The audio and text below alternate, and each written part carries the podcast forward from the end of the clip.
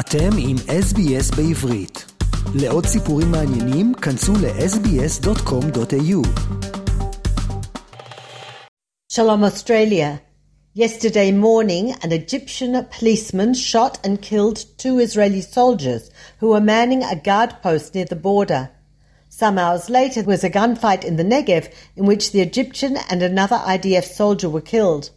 The circumstances are under investigation by the military, including how the policeman managed to infiltrate into Israel. The Egyptian army said in a statement that it wished to convey sincere condolences to the families of the victims. Hundreds attended the funeral of Meir Tamari, who was killed on Tuesday in a terror shooting near the northwest bank settlement of Homesh. The manhunt continues for his killers. Tamari, who left behind a wife and two children, was buried on his 32nd birthday. His widow Tal said, Today we, we were supposed to have a fun day with you and the children to celebrate your birthday. Instead of congratulating you on your birthday, here we are eulogizing you. Tal Tamari is the stepdaughter of Benjamin Horgan, whose first wife, Esther, was murdered by Palestinians when she went for a walk in a forest near her home in December 2020. On Thursday, Palestinian gunmen targeted a military post near the West Bank settlement of Neve Tzuf, also known as Chalamish, shooting several rounds of gunfire. Two Palestinians, a father and a three year old, were shot and seriously injured when the IDF returned fire. Prime Minister Netanyahu and President Herzog spoke late on Monday with Turkish President Erdogan to congratulate him on his electoral victory. President Herzog, who was instrumental in recent efforts to restore ties between Turkey and Israel, spoke with Erdogan about the importance of working together to protect stability, advancing regional peace, and deepening the fruitful cooperation between our two countries. The Prime Minister's office said it was impossible to elaborate on the dedicated service of Erez Shimoni, who was one of four people who drowned on Italy's Lake Maggiore last Sunday. The statement said the Mossad has lost a dear friend, a devoted and professional worker who for deca- decades dedicated his life to the security of the State of Israel, even after his retirement. The Mossad mourns the loss and shares in the family's sorrow. Prime Minister Benjamin Netanyahu this week warned that Israel will act to stop Iran from achieving a nuclear weapon. His comments came after the UN nuclear watchdog on Wednesday closed two investigations into Iran's nuclear program, and also amid reports that the US is moving towards a fresh nuclear deal with Tehran, which Jerusalem bitterly opposes. The US State Department on Monday criticized Israel for allowing the construction of a new yeshiva building overnight in the illegal West Bank outpost of Homesh. A spokesperson for the State Department reiterated that the US is deeply troubled by the move, which is inconsistent with both former Prime Minister Sharon's written commitment to the Bush administration in 2004 and the current Israeli government's commitment to the Biden administration. Israel agreed at regional conferences in February and March to a four month moratorium on discussing new settlement units and a six month freeze on approving new outposts. Likud MK David Bitan predicted last Sunday that the government's judicial overhaul legislation will not be passed in its current form, saying the coalition will push through a different package of changes to the judicial system. Bitan said Prime Minister Benjamin Netanyahu understood the potential consequences of passing some of the most far reaching proposals.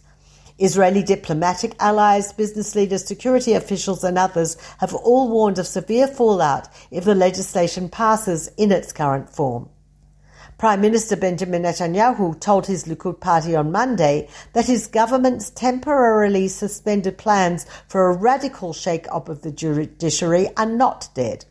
Netanyahu acknowledged the frustration amongst many in his party. On Wednesday, he reiterated his commitment to talks at the president's house to try to find a compromise. On Thursday, hundreds of people marched in Tel Aviv in support of the government's planned judicial overhaul. Several of the protesters wore orange prison jumpsuits and handcuffs and were chanting, The nation chose judicial reform. The protesters said that the opposition is trying to steal the election win away from the government. Last night, tens of thousands of opponents to the legislation demonstrated in many cities across the country. Benny Gantz's centre-right party has restored its lead over Prime Minister Benjamin Netanyahu's right-wing Likud, according to a poll published on Tuesday. The poll placed the current opposition in a comfortable lead ahead of the Netanyahu-led current ruling bloc. It would be 63 to 53 in a 120-member Knesset. The Knesset on Wednesday advanced a bill to automatically recognize foreign medical, dental, and pharmacy professional licenses if they were issued in line with the European Union standards. Likud MK Dan Illouz, who supported, who sponsored the bill, said one of the main barriers to immigration and, and absorption is the process of recognizing the professional licenses of immigrants and returning residents. It was also pointed out that Europe has operated a similar automatic recognition system for the past decade. On Thursday, the OECD warned that the shortage of doctors in Israel is worse than any other member country. Moldova's ambassador to Israel, Alexander Roitman, sent a scathing letter to Shas MK Yinon Azulai after an altercation in the Knesset. Addressing the plenum, Yisrael Beitenu party leader Avigdor Lieberman said the Vilna Gaon, a vaunted 18th century rabbi, studied maths and astronomy in his spare time, in a rebuke of ultra Orthodox schools that don't teach educational ministry prescribed core subjects. Firing back, as Azulai called Lieberman the ignoramus from Moldova, where Lieberman was born and grew up. Roitman said using such language is unacceptable, especially in light of the hundreds of years of shared history between the Moldavian people and the Jewish people. Hannah Tova Chaya Nachenberg died on Wednesday after 22 years in a coma since being critically wounded in the deadly 2001 Sbarro suicide bombing. Dozens of mourners gathered in Modi'in for her funeral.